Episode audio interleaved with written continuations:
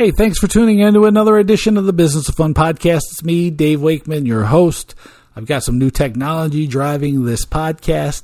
Let me know if you can hear the difference, not in the audio of this episode specifically, but in this introduction.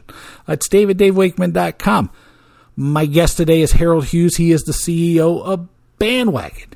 And we recorded this episode on the day that they released the Ideal Seat product. So we had a lot of fun talking, despite the fact that Harold is a big Clemson guy and I'm an Alabama guy.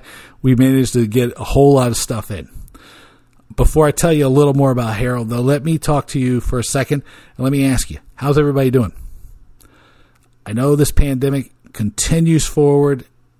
It's long, it's a slog, it's uncertain, and people are frustrated, they are tired, they are angry, um, they are probably running through a, any mix of emotions.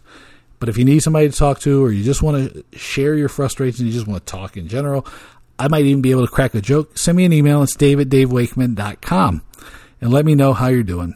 Uh, I say this every episode, or I try to before, since the pandemic has started.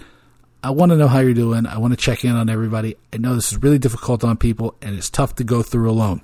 I'm fortunate that I have a whole lot of people that I get to talk to. And if you don't have somebody to talk to, I want to be that person for you. So send me a note. It's dave at davewakeman.com. Before we get to Harold, I want to point you to a couple of things. Um, some of them are new that I've been working on or that I think need your attention. The first thing I want to point you to is the We Will Recover project. At WeWillRecover.live, it is a project put together by my friends at Activity Stream, Anar and Martin, and the entire team. So Sander, uh, and all of those people. I'm, now I'm forgetting names because I'm recording this late on a Sunday night, but forgive me.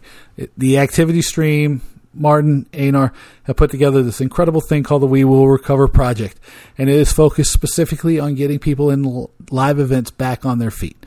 So there are webinars, there are articles, there are checklists, there's all kinds of stuff, and there will continue to be all kinds of stuff at the We Will Recover website that is specifically focused on revenue, marketing, audience, and getting people back in business.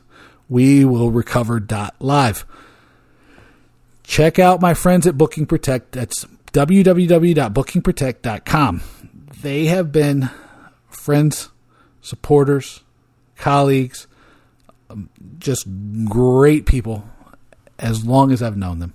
Uh, I don't know that I would continue to do the podcast if it hadn't been for their support early on. So check them out at bookingprotect.com.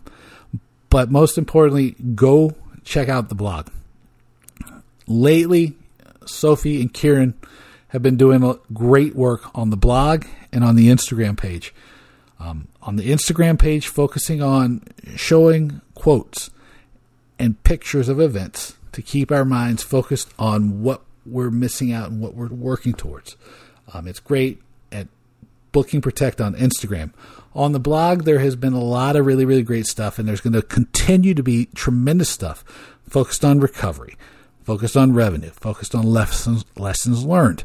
Um, Kat Spencer wrote a really great article about two or three weeks ago about relationships and relationships coming out of the pandemic, which is super important.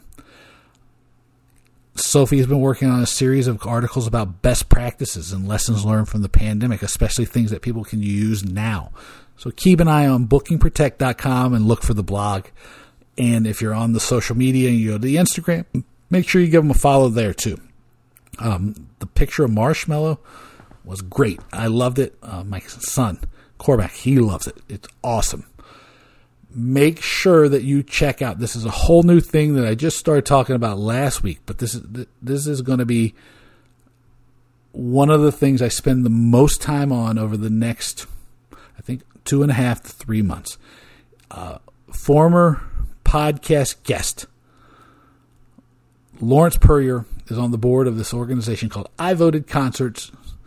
It's at ivotedconcerts.com. The hashtag is ivotedconcerts.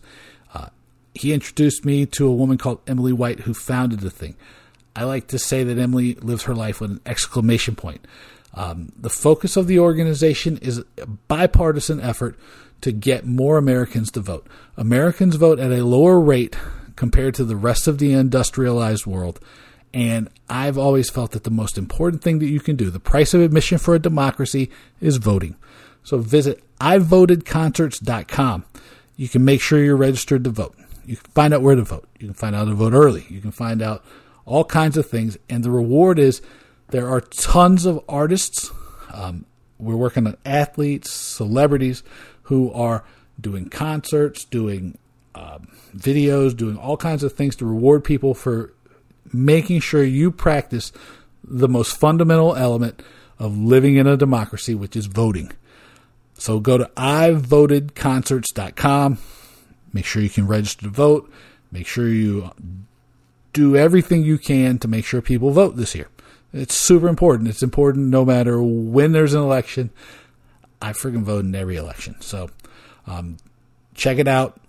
If you can support the effort by giving money, by giving your time, by giving your effort, do it and tell them I sent you. Okay? iVotedConcerts.com. Make sure also you get my newsletter. If you've gotten this far in the introduction, you probably are interested in the Talking Tickets newsletter, which is my ticketing newsletter.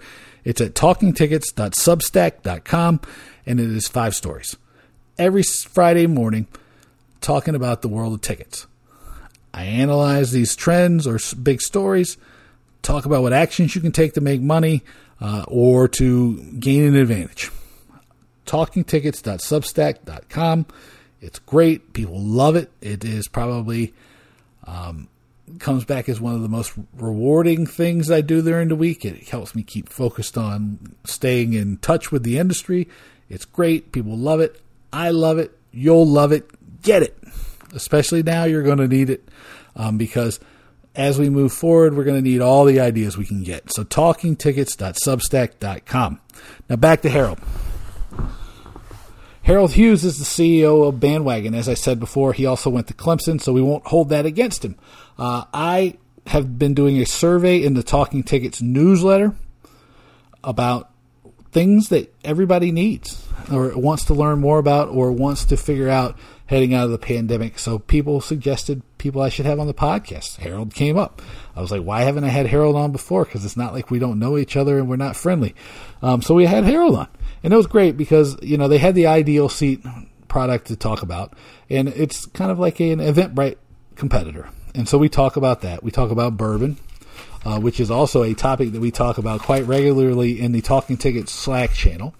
Uh, but we, we we covered a lot of stuff. We talked about um, you know how his what his leadership style looks like, what his management style looks like, you know how he's led his team through the pandemic, which is something I've been really interested in because I don't think we can take good leadership for granted and a trend that I didn't even know I was getting to has been I've been able to talk to these people who have really put their people first during the pandemic and there's a lot of times we don't see those stories. So I've been really happy about the ability that I've had to talk to people about really the way that they've been able to support their employees and help them get through this. Um, so that was really, really important to me, and it really, really struck with me. Um, and it's um, really a trend that I've heard um, over and over and over again from uh, from the people I've been talking to is about how they've been able to support their employees and help them get through the pandemic because it hasn't been easy on people. People. Uh, then we talked about you know how they continue to develop the product, how they grow the product, how they innovate the product. Uh, innovation is super important right now. Um, I believe that the ticket industry and the ticketing technologies, they're going to face a change. Things are going to be different when we finally are able to start moving out of the pandemic. Um, so innovation, being closer to the customer, uh, being more responsive to the customer is going to be a huge plus for people. And so we talk about that. We talk about the, um, you know, how they got into the business, you know, how the business has evolved over the years. We talked about, you know, how you can create an environment where people take action we talked about, um, you know, the like I said before, the ideal seat pro, uh, product, and how they were able to create some kind of white label, personalized offering to people, uh, something that will allow people to um, have a better experience, even if the tickets are free.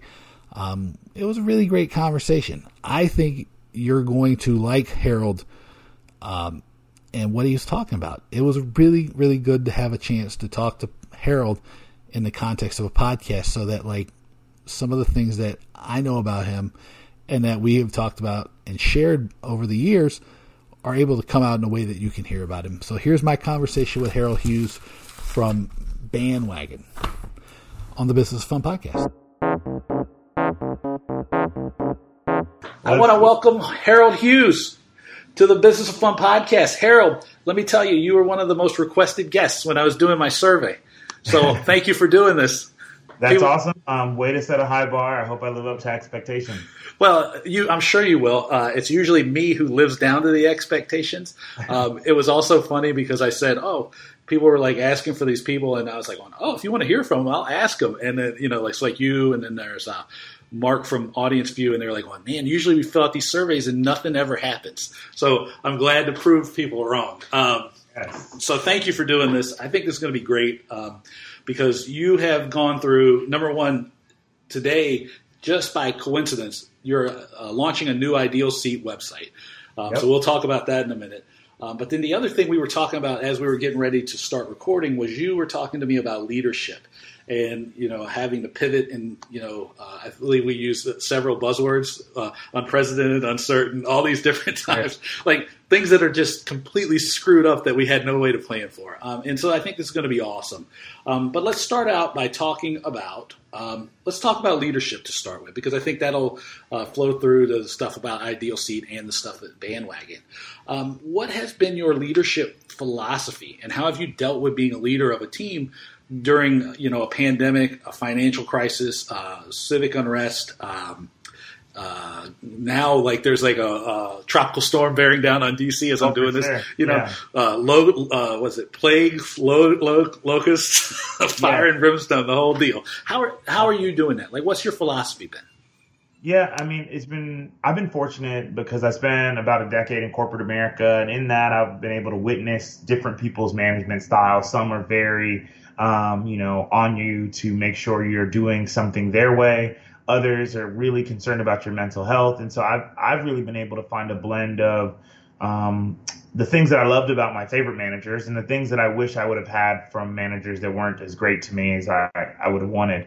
And so for us, it's been I've really emphasized mental health, flexibility, um, and freedoms. And so for context, um, obviously being in the live event space, that second week of March, things start shutting down. Uh, the company's headquartered in Greenville, South Carolina, but I'm here in Austin. Uh, South by Southwest gets canceled, and you know that this is going to become a major thing. The NBA suspends the season. And so my team, we had literally just uh, signed a multi-year lease at a new office and headquarters in Greenville uh, in February, so a month before, um, and moved in. And uh, I told the team, I was like, "Hey, folks, you know, let's let's go home." So I actually told the team, let's everyone go home, take whatever you need from the office, whether that was their standing desk or their expensive ergonomic chairs to help with them, help them there. But from there, we really started running some challenges, and I'm not sure that this is unique to us, but we ran into challenges where people were not sleeping great. So they would, you know, be waking up late for meetings or not getting a great night's sleep or really finding it hard to balance out like work time versus non-work time um, feeling some peace there. And so we did a couple of things from a leadership standpoint. Uh, number one, um, we moved our normal 9 a.m. stand up meeting to 11 a.m. Um, that was really because we felt like if you're up until 2 or 3 o'clock in the morning, I still want you to get those seven hours of rest that you need, eight hours of rest.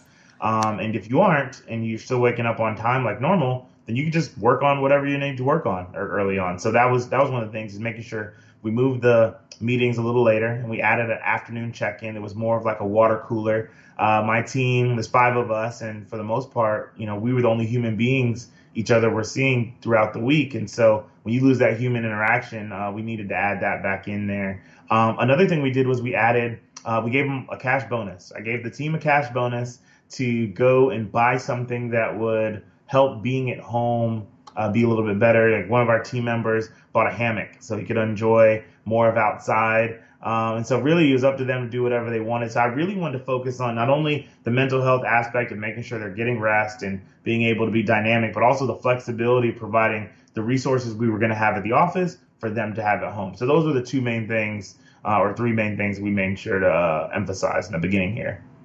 I don't think those are small things though, because this idea that people weren't sleeping very well, I can only speak for myself, but that was absolutely true because you know your whole world's upended and you you know, you know, there's no rhyme or reason to the way your day flows before. Right. Right. It's like it used to be. Um, even if I'm, you know, not the most rigid in my scheduling because you know I like to give myself a lot of white space in the day, it's still like, I mean, you, you kind of wake up, you're at home. You go to bed, you're at home. You Yep. can't just go like even go out for a walk to go to like get a cup of coffee or Yep. you know like I would use the the gym right to break up the day. I mean, so that, that's not an insignificant thing to recognize. I mean, I can tell you, um, without naming any names, that there's still companies that are what are we now four or five months into this thing, and they still mm-hmm. have not recognized the mental health toll that's being that's taking place for their people, and they haven't Yeah. recognized the difficulty of you know being at home and working from home. Combined Yeah. with childcare situations and combined with all these other stressors that are going on. So that's not necessarily insignificant. Um, sure. Also, the thing about a hammock, that sounds awesome. I may go get Yeah. one after we get done. Well, yeah, I mean, and it was one of these things where I was literally trying to think of the most creative way. So when I was like, okay, you know, during while people are losing their jobs in the country, I'm very fortunate that our team was small enough. We were in a cash position to not only keep everyone on and not change any salaries, but to give them some cash to buy something to where they've got some sanity at home was really, really important to me. Uh, but then we started adding in all these random little other things. Like we had a virtual uh, baking class. Um, you know me, you know I love to cook, and hopefully we'll talk a little bit about some grilling uh, later. But you know we had a virtual banana bread cooking class where uh, we worked with this um, local business called Home Sweet Home. They prepackaged everything from the bananas to the eggs to the butter, the container, the spoon, and shipped it and delivered it to everyone. Um, and so went on Zoom and showed us like, okay, you're gonna fold this in, you're gonna add this, you're gonna stir all this, and then each of us had our own like delicious banana bread. Um, for Ideal Seat getting launched today, I had um, them go deliver mimosas and screwdrivers so they could have a little toast this morning to announce that because it was you know it is a big thing for us. So I think that trying to find ways to create that same sense of community, but also being mindful that um, we have to do these things differently is huge um, when it comes to leadership right now. Yeah, and don't worry, we were, we'll we'll talk about barbecuing and meats. Don't worry, we're totally going to get to that. I, I mean, to me, this is very heartening because, like, a lot of times, I think what happens is, as Americans, right, and I'm going to make a broad generalization here, is that um, most of the time when I'm traveling in other countries, they say, "Oh, you, the Americans, you're way too hard driving, and like you don't pay enough attention to the people." And me, uh, I mean, you know me well enough to go like, because we were joking about it before. It's like I have created this persona and this uh, thing around me that where it's like it's totally cool for me to check in on people and just be like, "Yo, how you doing?" Right? And it's like completely. Um, and so I've always recognized how important the people are, um, and it's still something I work at doing a lot. But it's nice to hear somebody else in a leadership position to recognize a it's it's tough on people. B you're going to have to adjust the way you're dealing with things, and C taking action on it because I think we, everybody talks about it, but it's like what when you follow through, it's very very important. Um, Yeah. But I'm kind of curious because you talked about doing the stand up, so that would lead me to believe that like your your team follows more of an agile process. Mhm. Okay. Yes. And- So we Oh, go, Oh, ahead. go ahead. You know, I was going to say, well, I was going to ask you kind of what have you learned and like what has like, um, you know, been kind of shocking or surprising uh, in both positive and a negative way from, you know, this, this period where everybody, you're still running an agile workforce, but you're st- also distanced from each other. Yeah, so from an agile standpoint, it was really important for our CTO um, Hampton. He put in uh, place these weekly sprint reviews or sprint uh, sprint sessions. So on Monday morning, we all get together. The first meeting of the week is a sprint uh, planning uh, meeting where we all talk about what our goals for that week are. And each of us kind of takes time, either whether it's the end of the previous week or before that meeting on Monday morning, to make sure that we kind of set our own goals of what we need. And then in that shared meeting, that's when we say, well, I need to work on this. So Brittany, I may need you to tap in and help me, or Joe, can I help you with anything to remove any roadblocks? And so that collaborative session allows us to not only share what we're going to be individually working on, but then also ask for help for that week. And then at the end of the week, every Friday afternoon, the last meeting of uh, our week, we have the sprint review and team meeting where we say, okay, show and tell. What did you build? And if you can't show it, you didn't build it. Um, sometimes it's something that's not super sexy, like testing um, and QA, um, and other times it's an entire new website, and so or entire new product uh, interface. Um, and so being able to run that has been really, really great. Um, and then we have um, the ability we, we use you know various tools to try and make sure we're staying connected, Slack, uh, Pivotal, and all these different things to make sure we're we're sharing information, but also staying connected. Well, let me ask you this because number one, how did you create a culture that enabled people to feel free and feel confident to ask for help? Because I know that's a struggle for people sometimes to ask for help because they feel like not having the answer is some sort of deficiency, right? Um, mm-hmm. And I think you, we probably agree that that's not necessarily true. Asking a question is how you learn. Yeah. So you know, so yeah. how did you create that? And then the second thing is, you know, inside this agile environment, right? Because I think sometimes people think it's like a free for all. You know, mm-hmm. how do you, um, you know, how do you keep a, the or you know the business's focus, you know, on the right task or right opportunities uh, in an agile environment? Because you know, I know from talking with a lot of people, you know, oh, I'm worried that if I give two people too much freedom to work on these different projects, that it gets out of hand. Yeah. Well, I mean, so I'll, I'll answer the first question first. Um, for us in the hiring process, we make sure to emphasize uh, what type of people we're looking for. And one of the things I talk about, you know, I'm not the technical person on the team. I'm business, I'm vision, I'm um, strategy. Uh, I let Hampton handle the technical stuff. But in the interview, I tell people that um, it is my job to put together the Avengers uh, to make a superhero reference and it would be useless for us to have 10 people that all have the same superpower. And so my superpower specifically is knowing my strengths and knowing my weaknesses. I'm incredibly introspective when it comes to uh, being able to not only assess my own skills and, and traits, uh, but also figuring out from a team dynamic where we're missing, where can we be beefed up, and who's really better at one thing than the other. And so in that is part of like the hiring process, part of the interview process, is part of the team process. Um, I think that we've been able to not only identify team members that are um, that each have their own superpower and know that we're stronger together as a team and a collaborative, but also I'm able to check in and say, hey, like we were on the team meeting today and we're doing them via video and you looked a little down. Is everything cool? And you can check and say, oh, actually, you know, last night was pretty rough or, you know, this is what I'm dealing with. And being being very interested in their well being. One thing that we talk about as a company is that like you know, and I obviously said this, is people talk about work life balance. Uh, at Bandwagon, we don't do work life balance. We do work life prioritization.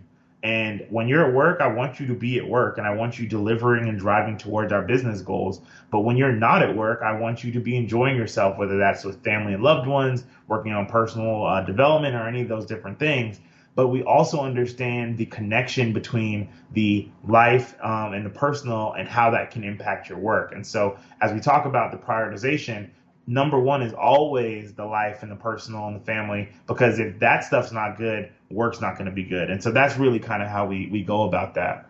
Um, to the second part about you know making sure everyone stays on um, and focus and is able to execute um, one thing that we've kind of coined is that the same way that Google has, you know, 20% time, we're not in the position where we can have that as um, like a built-in thing, but we do allow for like passion and pride projects. So if you're work, if you're interested in something and you want to dedicate a few cycles to it, we're absolutely happy to support you. Uh, whether that's you know us investing in like some seminar or some training to help you get to that next level. Um, but at the same time, when we look at the ice chest of the things we want to work on, um, each person kind of gets to raise their hand and say, "Oh, I'd like to tackle that." And I have experience in product A or experience in skill A. I don't know as much about B, so let me pick up a little bit of B so that I can get sharper on that. And so I think that um, you know I'm, I'm incredibly fortunate to have the team we have. We're actually hiring right now for another engineer, and so we want to continue to build and cultivate that type of um, mindset, not only in individuals but also um, as a unit. No, I, I, that's great too, and I think um, you know for people, that's probably going to be very helpful for them to hear because sure you have agile and there's like a lot of flexibility, but there's still like, look, we got priorities. We got to hit those things. And I think that's where uh, we were talking about this. We were joking before. It's like everybody tells us we need to learn how to prioritize things and nobody tells us how to do it. And yep. I think like, you know, it is a constant process. Um, you know, of figuring out what should be the priority and putting some effort behind that.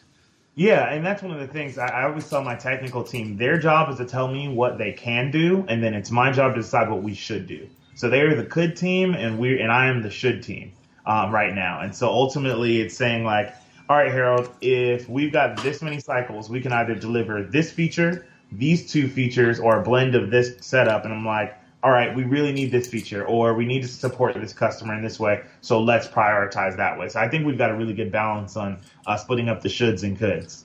Yeah, and one more thing on this uh, leadership thing, and then we'll talk about tickets and like all the stuff you guys are working on. Um, the, this idea of work-life prioritiz- prioritization, to me, it makes a lot of sense because, and, and I'll be curious to get your feedback on this because what I've found over the years, and this is something that I had to teach myself um, and I am in the constant process of teaching myself, is to focus on the outcome. What's the yep. the result I want to produce, and not the amount of time that it takes me to get there. Because mm-hmm. sometimes I can get something done in ten or fifteen minutes because I've done it a hundred times. That might take other people an hour, and because I've set myself up that way, it's really really great um, and what I guess I want to do is I want to put a stake through the heart of the billable hour. uh, but how, how did you come up? You know, I want to hear about it through your eyes and like how that kind of manifests itself in your organization because I think it's very important to, especially in a, situation like this, to be like, as long as you get done with these three things every day, you've had a successful day because there's a ballooning of commitments. There is a people are overwhelmed if even if they're not expressing it um, you know, structuring your time, like we were talking about before, and even you mentioned if you're up till two working on something, it makes it really difficult to get your rest and take care of yourself. You know, how yeah. do you express that now? And like, how do you, you know, I want to hear you describe it a little bit so that it's not just me going, focus on the outcomes, don't be a jerk.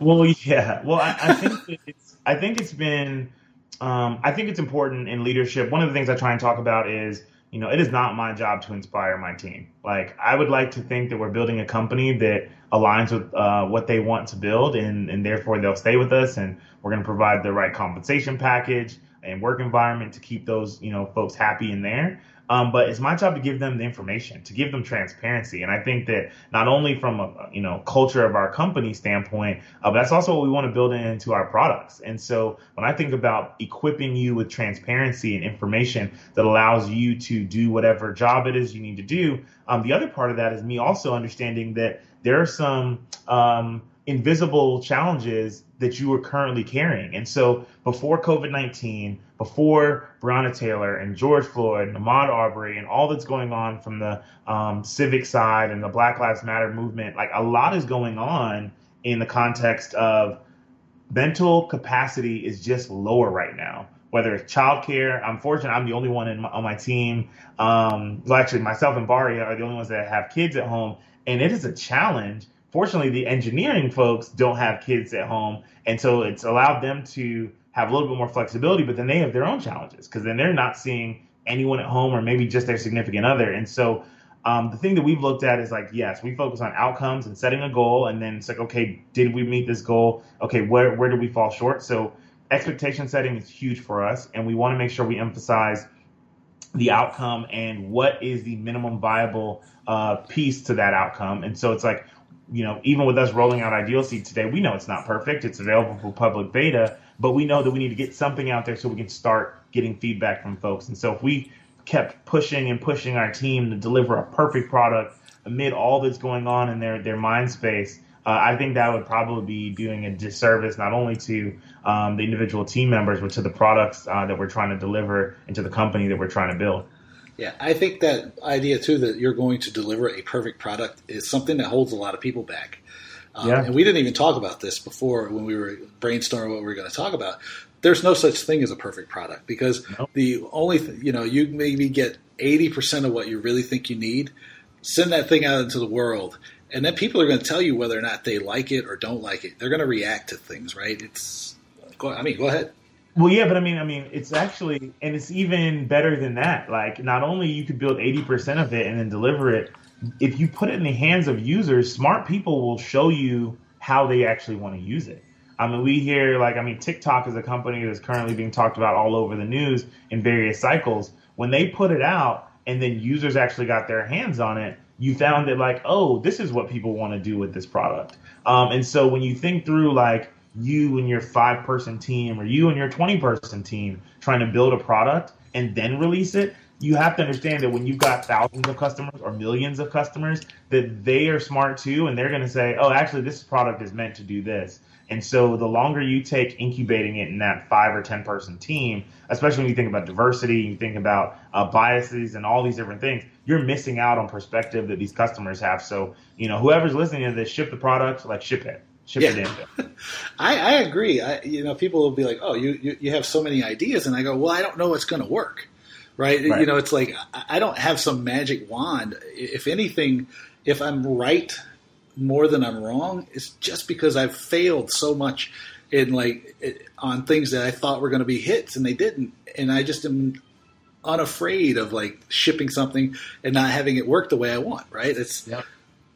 I do the, and this is before. I haven't done them now because I haven't been able to leave my house in six months.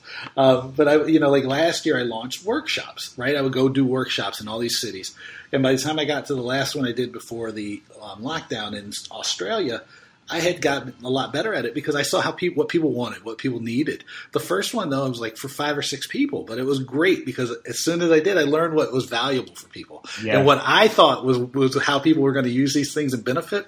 It was completely like nobody gave, nobody cared at all. It was, it was Exactly. just like whatever. They were like, "This is what we want from you," and I was like, going, well, "Let me give you that, then I can do that." yep, that's and that is all it is. That is all. Ship it. Whoever's listening to this, ship it. Do that thing. Get it out there in front of customers.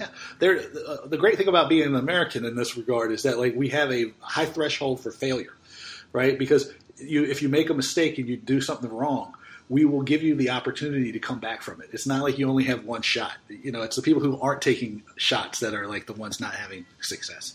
Right, and I want to definitely normalize that, especially as like a Black American and a Black founder and entrepreneur, and understanding like those shots on goal and having those opportunities to fail um, aren't necessarily afforded at an equal rate to Black people, people of color, women, and so I do think that you know we do need to think very inclusively about how, as Americans, we emphasize how do we help make sure people are able to take big bold risks, um, knowing that they can fail. Like I'm a person that often acknowledges the privilege I have to even be starting a company because I'm well networked and I have degrees and I'm sure I could probably find another thing if bandwagon went belly up. And so that's why I have to be, that's why I try. I think that it's my duty to take that risk. And I'd like to hope that people who look like me um, are able to get a second chance and we look at how America can really emphasize that. So I'm, I'm super excited about what entrepreneurship means. I'm super excited about what is going to come of ticketing and what new uh, innovations we're going to have in all of this stuff uh, based on the challenges we're all f- facing together right now. Yeah, I mean, this is not necessarily um, something I bring up a whole lot, but like part, one of the foundations of what I do, because for the most part, it's always been around revenue and marketing and strategy, and, and really how to how to capture and create opportunities. Is that that thing that you talked about, entrepreneurship, and like having people know that like failing is okay, and that like every mm-hmm. opportunity doesn't look the same because like you were talking about being a black man who's an American and a founder and like people not necessarily always seeing somebody like you take chances or taking swings.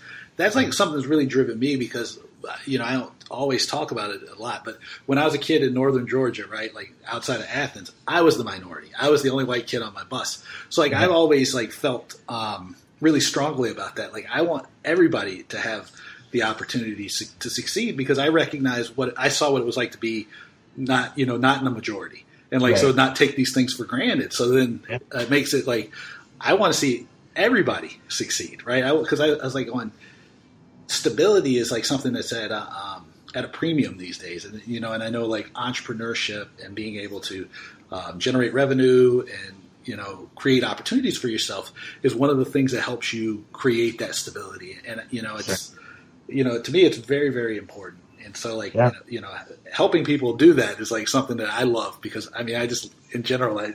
Reason I do all this stuff is because I just love being able to talk to people and like learn from them.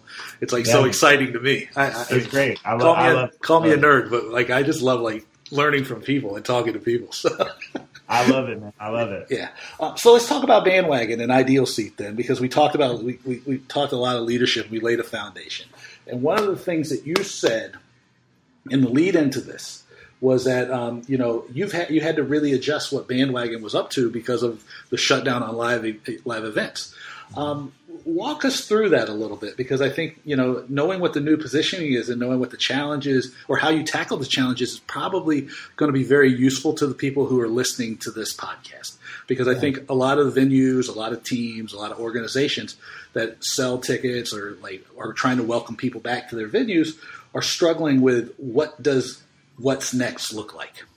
Yeah, no, I mean I think what net you know for us to tell the story about what's next, I got to tell a little bit about how we started. You know, as a first generation American to Jamaican parents, um, we didn't have a lot of money growing up. We were never we were never homeless. My parents were always able to provide that, but you know, power was off, or water was off, or food stamps, or all these different social services and government services. Thankfully, um, and we always there were times where we didn't have the resources we needed, but on the soccer field or on the basketball court, we were on a level playing field. And now I'm, I'm more acknowledging the fact that we were also able bodied, which is another privilege we had. But we were able to run around with these kids from different economic backgrounds, different religions, different race, uh, different gender. And so I always loved sports because I thought it brought people together. I always uh, use this example saying, you know, the most segregated our country is is on Sunday mornings from the different religions to different socioeconomic uh, status in those uh, groups to race and all these different um, setups. But when you think about college football on Saturday, the melting pot that's in that audience, or baseball on a Sunday afternoon in these various major cities, you've got people who are coming from various backgrounds, various professions, various religions and genders and socioeconomic uh, positions as a big group. And so when we started Bandwagon um, early on, we initially wanted to just help fans have a better experience. And like that was really the North Star. And so we started Bandwagon as a ticketing marketplace specifically to compete with StubHub. So for anyone who's listening, I'm sure everyone is familiar with StubHub. Uh, you could list your ticket and have it be resold to another person, but there's no way to control it. And so protect home field advantage was impossible. So in college football, I'm a Clemson grad. You know, solid orange is really important. So we bandwagon allow you to say, hey, you can list your ticket from the comfort of your home. No more having to meet another Clemson grad or Clemson fan in a parking lot or at a gas station. You can list it the same way you would on StubHub, but with a little check of a button, you could say, sell this ticket to a fan of my team in hopes of preserving that home field um, advantage, but also in making the experience better for the person who's showing up. And I don't know if anyone, uh, Dave, you maybe you've got some experience with this.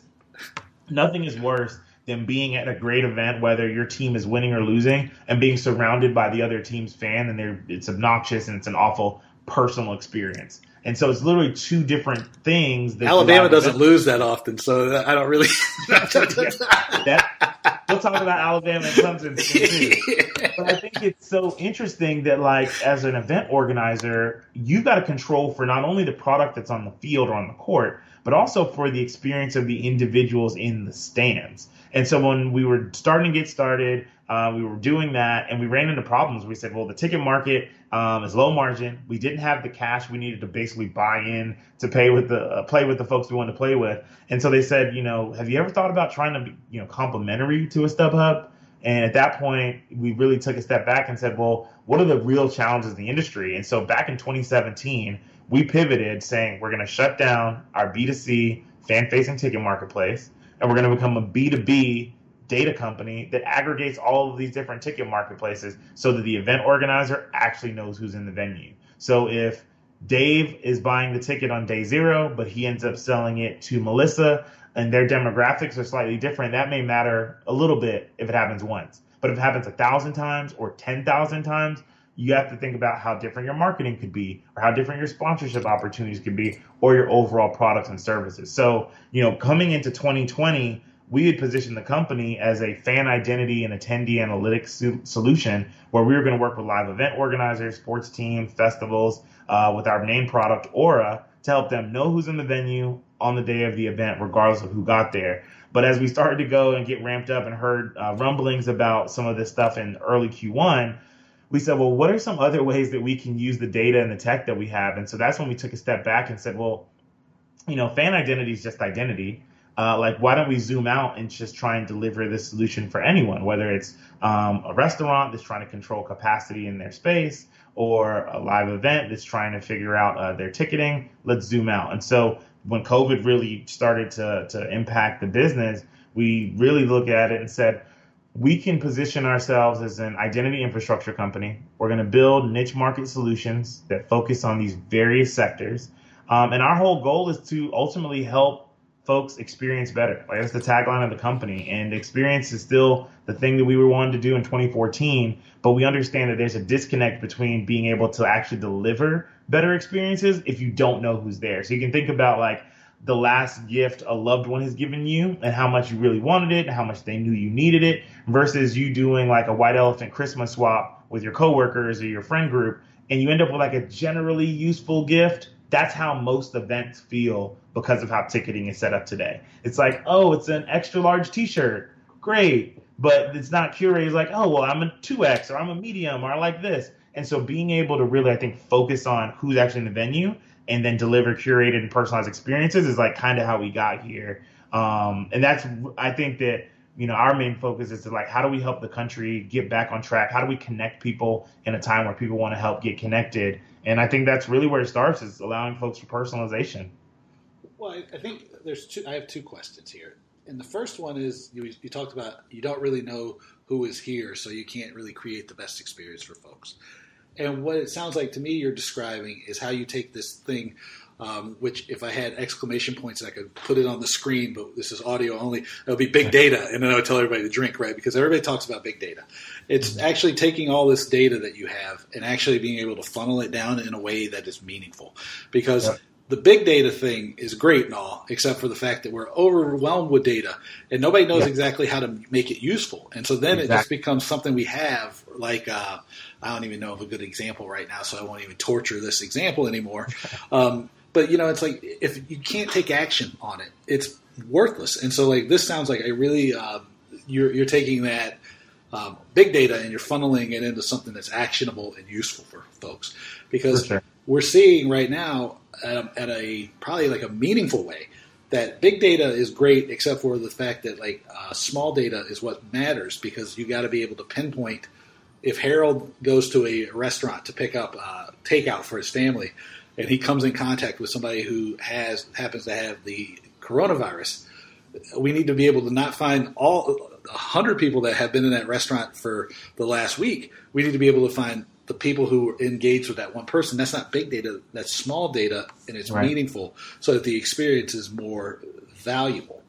Yeah, um, well, I think that that's and it's really about the paralysis of analysis. It's kind of the thing. If you everyone talks about like, oh, we have so much data that we don't know what to do with it. You know, I remember, um, you know, what was the saying where it's like data is king, and then content became king. Like curation is king. Like that's the truth curation is king because whether you have data and whether you have content, that's fantastic. But if you're unable to curate it, as we see with what's happening with Quibi and their content or whatever is going on, if you can't curate and personalize that experience and deliver it to your audience or find that audience and give them what they want, you're going to miss out and your bottom line and top line are going to be way off. Yeah.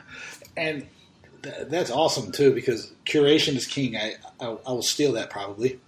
because yeah. for the thing for me has always been that context is always the king. So I think they're like hand in hand with each other. And the second thing that I was I uh, want to ask about before we went off on big data, so that I could like, go off on one of my little normal rants about going the big data doesn't matter. It's like you know, right. it's con- everything in context. But what it does reflect, and what the pivot you've made, it reflects a realization though that um, often is missed. I think that you're not just competing, if you're a sports team, you're not just competing against um, the TV. You're competing against all these other things that people are calling it defining experiences. And the point I try to make pretty regularly is that you don't define what the best experience is, or you don't define what the competition is. Your customer does, and so you have to understand what they are picking besides you. And if I'm not mistaken, you know, understanding through your lens of, of what you're working on, it gives you a greater power to understand exactly what people are doing or want to do or where they're putting their attention as opposed to like just assuming it's if I'm not going to the Wizards game, then I'm probably watching the Wizards game on TV, which is probably not likely. Or am I, right. am, I am I am I wrong? No, I think that's spot on. I think that the biggest thing that we look at is the fact that most so so this is normal. People make decisions based on the data that they have present, right? So for any sports organization or a festival or anyone, you're likely to make decisions based on the data you have available. What our philosophy is is we've kind of coined this as a glass box technology strategy, and that's really juxtaposing the black box, which is this obscure, secure thing where it's like, oh, we put our data in it and we have no idea what's in it, but we know it's safe. With glass box saying it's protected, we have transparency, but we know what's in it, is that we often think, oh, we should make decisions based on the data we have available, which is great. But what we think is is that there are some other stakeholders that have valuable data that if you were able to take a couple pieces of it, you would have a better chance at making a better decision. And so what we find is that some folks just think that their data set is a treasure map when in actuality it's a small puzzle piece in a greater, bigger picture. And once you open up your mind to understanding that I may not have enough information to make the, best and most optimal decision, but if I'm willing to share my puzzle piece and so and so shares their puzzle piece, we'd actually get to a, a better roadmap together. And that's really all it comes down to is that how can we use data from various places to help these organizations make better decisions on how to personalize experience, deliver better products and services. And so, you know, as again, when we look at bandwagons as experience better, like that's our tag, it's important for us to emphasize like experience can be everything from a live event to your shopping experience on an e-commerce platform to how you interact with your state and local government. Um, like we want people to have better experiences overall. And I think that the biggest disconnect between that is the expectation that's set when we don't know who that actual identity of that user is. Yeah, no, I think that there, you know, the technology and the data and all these things that we have available to us, they they're so powerful. And I don't, I think um, in the states compared to the rest of the world, I think we have lulled ourselves into a belief that like, oh, we're doing everything we possibly can with the, with technology, and it's not true. Um, and, and there's so much opportunity, and there's so many things that technology can do to improve our lives. The challenge is we have to be willing to recognize where we're deficient and be willing to ask better questions about what we want the outcomes to look like and be prepared to invest the effort that's necessary in creating those outcomes. Yeah. That's just me. There's another rant for you. So you know, you're you're good for two at least. That's perfect. That's perfect. I, I agree. I definitely agree. Yeah. I mean, because I, I love. I mean, again, I love love the technology, and I love um, the potential of technology, and it's just like whether or not it gets used properly. Because I know there's like so many great tools that don't always get used properly, and so like when you're talking about you know all the you know, taking a one puzzle piece and connecting all these puzzle pieces together. I mean, people are spending so much money on on events and so much on experiences. Like there's so much opportunity because I think that you know not right now now it's a bad example but in general one of these days everybody will be able to go back out to bars and nightclubs and restaurants and sporting events and all these things and they will spend money because we've been spending money on these things for thousands and thousands of years this is like right. you know we're not going to change that fundamentally because it never ha- it won't happen um, but understanding, like, I think there's way greater opportunity to connect people to experiences and create better experiences than we even realize now. And so when yeah. I hear like the way you're describing it, putting together a larger puzzle, it's it makes me excited because, again, I was telling you before, I just love people. I love to see people having fun, and I love like I always love throwing parties. That's like always the thing, and that's the way I think about all this stuff. Um, you know, so so I, it excites me. So enough about me, though. um, no, I love it, man. Let me ask you about Ideal Seat since you're launching it today, because this is another thing I think is great because a story that I will not bore you or anybody listening with, though, is about the way I used to sell tickets to people um, when I was working in day to day sales. And it was be like, I'm just sitting there talking to somebody, understanding what they're trying to do, you know, who they're taking. Like, you know, is it you're trying to win a new business deal and the guy has never seen a Yankees Red Sox game? Well, then you don't want to sit in some bleacher seats. You need to get that guy behind first base, right? Or behind the, the third base dugout where the Red Sox would go in if he's a Red Sox fan, right? Or if you're taking your family and it's like one of the only events you're going to get the deal because you've been traveling a lot, that's a different experience.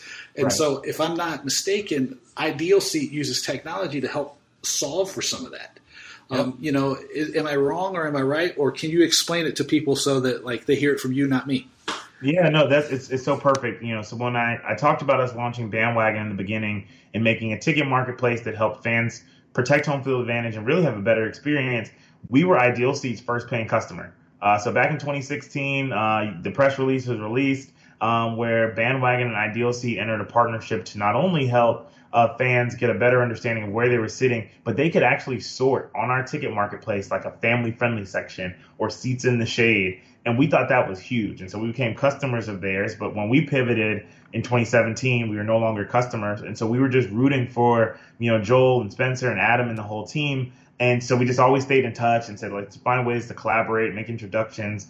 Um, and earlier this year, we had an opportunity to acquire them. Um, and for us, as I said, we were looking at like, how can we continue to build out tech to help make experiences better for everyone? And so we acquired Ideal Seat and put it into what we just recently launched today, which is a white label ticketing platform, which, um, in short, it is 100% an Eventbrite competitor. Um, our goal is to make sure that anyone who would be most likely to consider having an event hosted on Eventbrite uses us instead because we want it to be personalized and so it matches your branding. We want you to own the data outright, unlike what's happening today where Eventbrite owns your data if you host it on there. We want you to have some of these various features. And so when we acquired Ideal Seat, it was like, this is perfect. We're going to not only be able to um, use this technology that they've been building for years, but now, given all that's going on with COVID 19, we're seeing, as, as we talked about earlier, like build the product and let people tell you how it works we had folks in our private beta who were churches in Trinidad that were using our tech to help control capacity so that they didn't have too many people in the church during COVID 19 to help make sure from a safety standpoint. Or we have a small private school that their business isn't ticketing, obviously, but they need to figure out a way to efficiently host a virtual gala or a virtual event and so they didn't want to send their customers, their parents, and so on to Eventbrite where they're seeing all these other competing things. They were able to have a simple branded product on their website that allows them to do it. And so not only were we able to work with great people like Joel and his team to get the technology under the bandwagon roof, but we were able to listen to customers and say, well, we think that it's going to be used for this, but customers tell us what you want and now we've got different folks who are using it. So now it's available for public beta so that we can get more of that feedback and build in the features that folks actually want. Yeah, no, it's exciting. It's a great tool. It's even better because now I know where I, what I will use for all my workshops because I would usually use Eventbrite. Now I know like uh, that was a shameless plug that you didn't even ask for that I will totally use Ideal Seat for my workshops from now on. That's yeah. you know uh, whenever I can go do them again. yeah well, listen, it's virtual ones too, man. It's been so interesting. I think that there's a challenge that we're stuck on is that like you know we as humans create you know we crave this connection, and so while we can't get out in person as much as we'd like to, there's a lot of Zoom fatigue, and so it's like how can you um, or video conference fatigue, not to, to pick on Zoom, but I think that there's opportunities to make some really, really unique things. There's, you know, there's a uh, different companies that have had uh, really unique experiences where they will drop off like a box of like cocktails or mocktail mm-hmm. mixer. You can make your drink and then you'll have a keynote speech or, you know, we, you deliver some coffee to some folks and say, brew it. We're going to start at 9 a.m. and we'll do a video conference. I think there's a lot of opportunity for uh, folks to figure out ways to connect with their customers, mm-hmm. even until they can't see them in person. I think that, um, you know, as long as a lot of us are thinking creatively, we can figure out ways to, to make these experiences pretty cool. Oh yeah, now this is one too that I didn't know you were going to use the example of coffee or um, baking things here, but uh, so but you'll appreciate this because um, my partner Catherine, uh, she's probably a, a, better marketer than I am. Don't tell her I said that, but I'll, I'll tell everybody here that. Um, but she, so what her and her team actually did was they had a um, virtual bourbon tasting, and so like they picked out a special selection.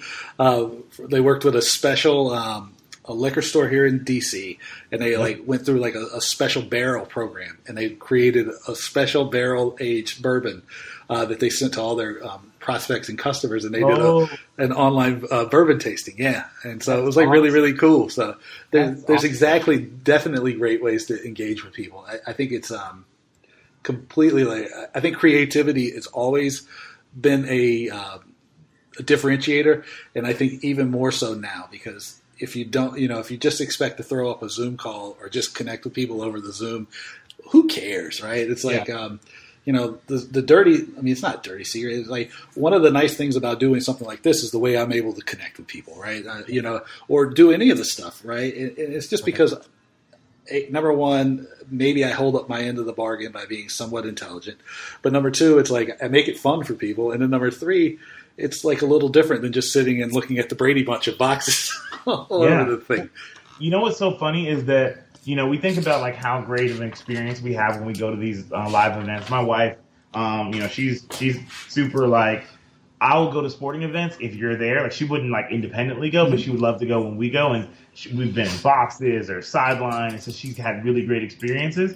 And so the bar for her, if she's going to go to a sporting event, is very high. But if you think about what we're all experiencing with, do I talk about video conference fatigue? Like the bar is exceptionally low, mm-hmm. and so the ability to surprise and delight is really, really easy. There's a startup here um, in Austin called Crafted Cocktails, I think is what it's called, and you can literally send that whole like drink mix to someone. So could you imagine like, hey, like we're gonna have um, you know, whatever this conversation is, and you got craft, you know, cocktails or mocktails, we're gonna send this over. Like, it's the little things like that where it's like, oh, I thought this was gonna be a regular Zoom call, but now you spent 18 bucks, 24 bucks, and you send it to the 15, 20 people you really want to talk to. You're gonna have their attention, and they're gonna tell other people about you and that experience. And I think that being able to have that kind of um, mindset on being able to still surprise and delight in a virtual world not only helps us as we're going to try and like welcome everyone back to getting connected, but it also really is emphasizing like who is really interested in delighting users and creating these custom experiences.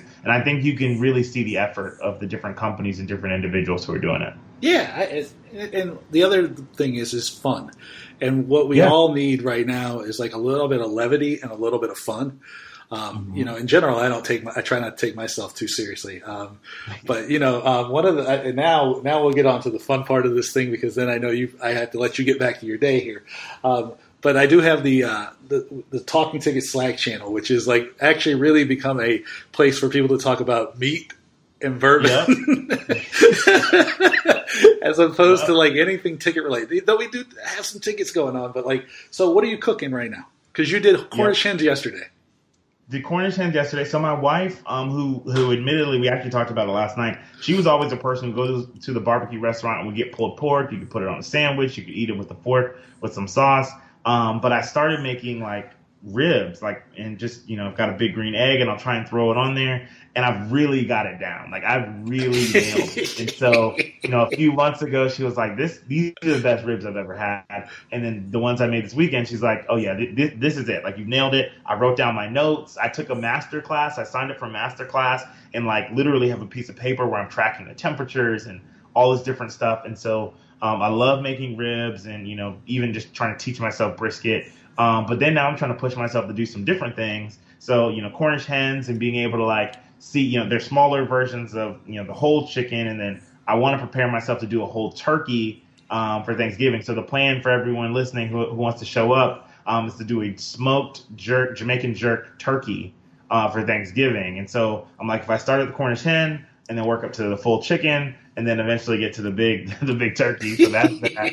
Um, and then of course I'm trying to like be a little better with vegetables. So um, I made some like sweet potato French fries on the grill the other day, or last night I made some um, roasted parsnips. I chopped those up with some carrots. So yeah, man, I think that uh, at the cost of these damn things, like you got to make sure you're using it. But at the other time, I can justify eating just about anything because I think that it's like quote unquote healthy because it's not fried. So yeah, I, I, love to throw on some food on there. I'm I'm open to any recommendations that you got for me. Yeah, we have like we have a lot of fun with that with with all the meats because yeah. there's pictures of the meats and like um, somebody posted it like they took one of your recipes you shared with them and did it yeah. over the weekend. It's like it's pretty funny that it's become this big meat meat fest. So yes, um, exactly. we're sorry if you don't eat meat because it's like you get overwhelmed with it in the. Uh, we're working on some vegetables. We're gonna figure out some cool stuff to do. I actually want a virtual cooking contest uh, during COVID nineteen, and so yeah, man, there's all kinds of random cool things. I, I love food personally because I think it brings people together. Um, and that's one of the things where you know you're breaking bread with people from different backgrounds and different cultures,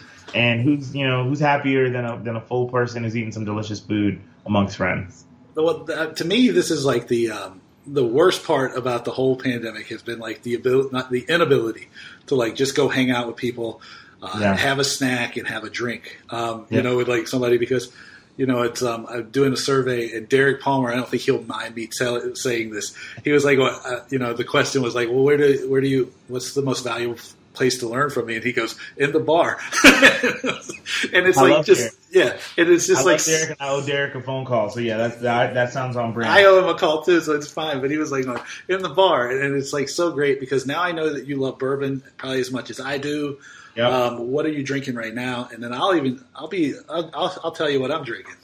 Yeah, so um, so I'm, I'm a big Bulleit bourbon. That's my go-to. Mm-hmm. Um, Bulleit actually had a uh, Blender Select uh, 001, which was uh, created by a black woman. I can't remember her last name, but her first name's Ebony. Um, and so I was really looking at like, okay, Bulleit Blender Select 001 uh, was created by a black woman in the space, and I was like, oh, well, what else is out there? Uh, then one of my friends, his name's Chaz, put me on to Uncle Nearest. Have you heard this story? No, Uncle I haven't Nearest? heard that. So from so I don't want to butcher it, but from my understanding, Uncle Nearest um, was the black man who actually uh, was part of the creation process of Jack Daniels.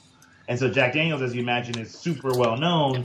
And so now the family, it's run uh, and owned by a black woman, uh, now has their own brand, and it's so smooth. I think I have their like it's 1884, um, and they have 1856, I think, in another year. But yeah, it's it's fantastic. So between Bulleit Bourbon Select um, and then Uncle Nearest, those are my top two. And um, yeah, I mean, other than that, if I want to get kind of fancy, I'll have like a Hibiki or something like that. But uh, I love to make a nice craft old fashioned. I've got the little large, you know, the large ice cubes and all that stuff at home. So I, I will, I will dress up a drink for myself at home with no shame after we finally get the kid down. Because if you're a parent going through all this craziness, like you deserve all that you are allowing of yourself. So you know, don't beat yourself up. Give yourself some vacations as you can, and uh, enjoy that cocktail or mocktail if you want to. Yeah, no, that's that's awesome. I'll have to look for Uncle Nearest, and I want to plug uh, my neighbor. It has the only distillery, or maybe it was the first distillery in DC.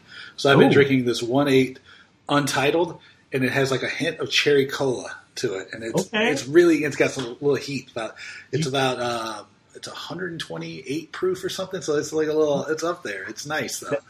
That sounds fantastic. I'll have to figure out a way to get some of that. I mean, that reminds me, with me being from the Carolinas, of ch- Cheerwine. Are you Oh. familiar with Oh, Cheerwine, yeah, of course. So, I gave it to my have- son the last time we were driving through, and he's like, "This stuff is amazing." No one even knows about it, so he he should. Your your neighbor should start saying it has hints of Cheerwine, and it would he would blow up in the Carolina market. That, that's awesome. All right, so um, I think we did the thing.